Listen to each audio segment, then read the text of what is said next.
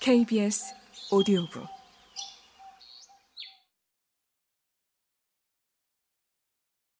로라가 사라졌다. 도서관과 주유소와 그 주변 혹시나 하고 달려가 본 집에도 로라는 없었다. 미친 사람처럼 로라를 찾아 뛰어다녔다. 로라는 나 없이는 단 한 번도 밖에 나간 적 없다는 걸 잘 알면서도 찾아다녔다. 빈 집들과 문 닫은 식당, 버려진 것들로 넘치는 쓰레기장, 마른 흙과 산만 쌓여 있는 온실한 아무 데도 없었다. 다시 한번 도서관을 뒤졌다. 로라가 제일 좋아하는 간식을 들고 로라를 부르며 바닥을 기고 책장 뒤를 살피고 책을 하나하나 다 뽑아 던지고 냉장고 문까지 열어봤다. 로라는 어디에도 없었다. 로라! 나는 목청껏 불렀다. 그렇게 큰 소리로 불러본 건 처음이었다. 로라는 어디에 있더라도 내가 부르면 바로 달려왔다. 사방이 어둠이고 아무 소리도 없었다.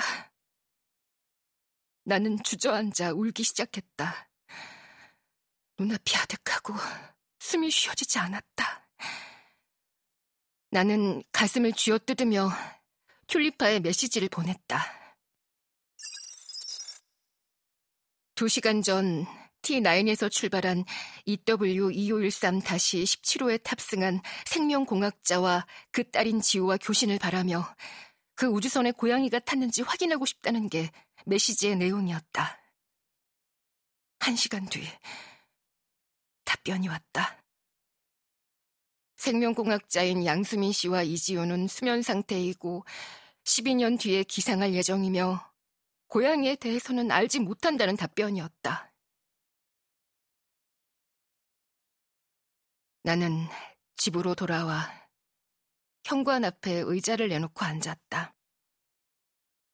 칠흑 같은 하늘은 부옇고 별빛은 흐렸다. 먼 옛날 아빠가 그랬던 것처럼 내가 왜 이곳에 있는지 곰곰이 생각해 보았다. 나는 아빠가 낭만주의자이고 엄마가 현실주의자라고 생각했다. 아빠는 늘 다른 삶을 꿈꿨고 엄마는 내키지 않으면서도 아빠의 말에 따랐다. 엄마가 꿈꾸는 건 가족이 함께 행복하게 사는 거였기 때문이다. 다시 생각하니 엄마가 낭만주의자였고 아빠는 이기주의자였다. 하지만 지금은 잘 모르겠다. 내가 여기 있는 이유는 하나뿐이었다. 로라가 돌아오기를 기다리는 것. 내가 바라보는 우주의 한가운데에는 언제나 로라가 있었다. 로라는 내 하나뿐인 가족이고, 내 우주고, 내 전부였다. 점점 어둠이 짙어지고, 내 우주는 사라졌다.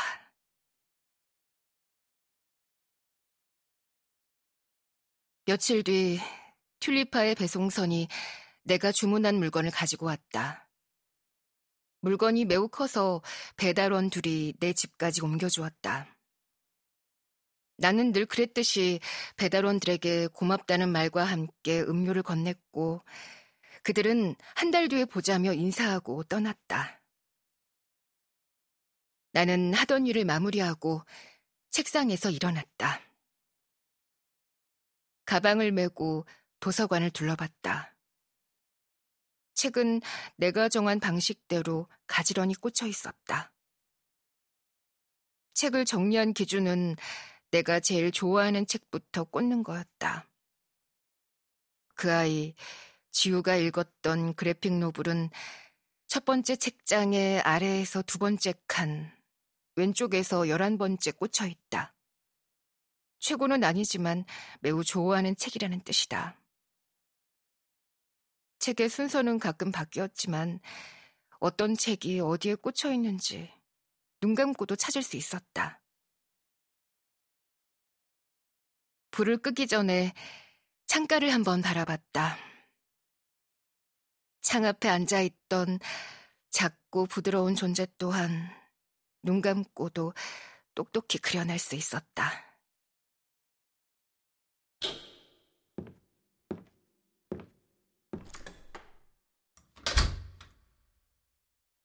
나는 불을 끄고 도서관에서 나왔다.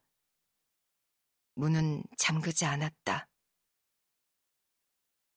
양치하고 젖은 머리를 말린 뒤 서랍을 열어 스웨터 아래에서 작은 상자를 꺼냈다. 상자 안에는 둥글고 검은 공이 몇 개 들어있다. 로라를 쓰다듬고 손에 남은 부드러운 솜털을 모아 뭉쳐놓은 것이다. 은빛 명주실 같은 수염도 몇 가닥 있었다. 나는 그것들을 잠시 쓰다듬은 뒤 다시 상자 속에 넣고 제자리에 두었다. 그러고는 옷장문을 열어 푸른 빛이 돌고 곡선이 부드러운 항아리를 꺼내 매끄러운 표면을 한 번 쓸어봤다. 엄마는 내가 아프거나 친구들에게 따돌림 당해 울고 돌아오거나 아빠에게 야단 맞고 부하가 나 있으면 바닥에 푹신한 이불을 깔고 같이 눕자고 했다. 엄마는 위로의 말 같은 건 한마디도 해주지 않고 팔을 둘러 나를 안고만 있었다. 나는 씩씩거리거나 눈물을 흘리면서 천장을 바라봤다. 고단한 숨소리가 들려서 고개를 돌려보면 엄마는 잠들어 있었다. 잠든 엄마를 바라보다 나도 잠이 들었다. 한숨 푹 자고 일어나면 아프고 서러운 것도 슬프고 괴로운 것도 좀 가셨다. 마음이 산산이 부서졌을 때 이불을 말고 자고 나면 나쁜 기억의 조각을 몇 개 잠속에 묻어두고 깨어날 수 있었다.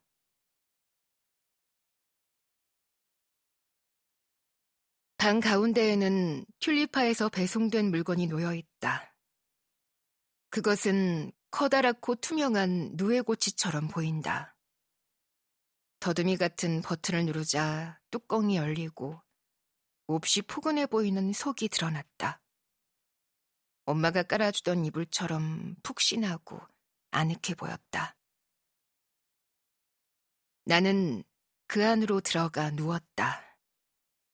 사용 설명서에 따르면 최대 사용 기간이 50년이라고 했다. 내가 주문한 물건은 냉동 캡슐이었다. 뚜껑을 닫고 천장의 버튼을 누르자마자 즉시 잠이 들었다. 그럴 거라고 사용 설명서에 쓰여 있었다.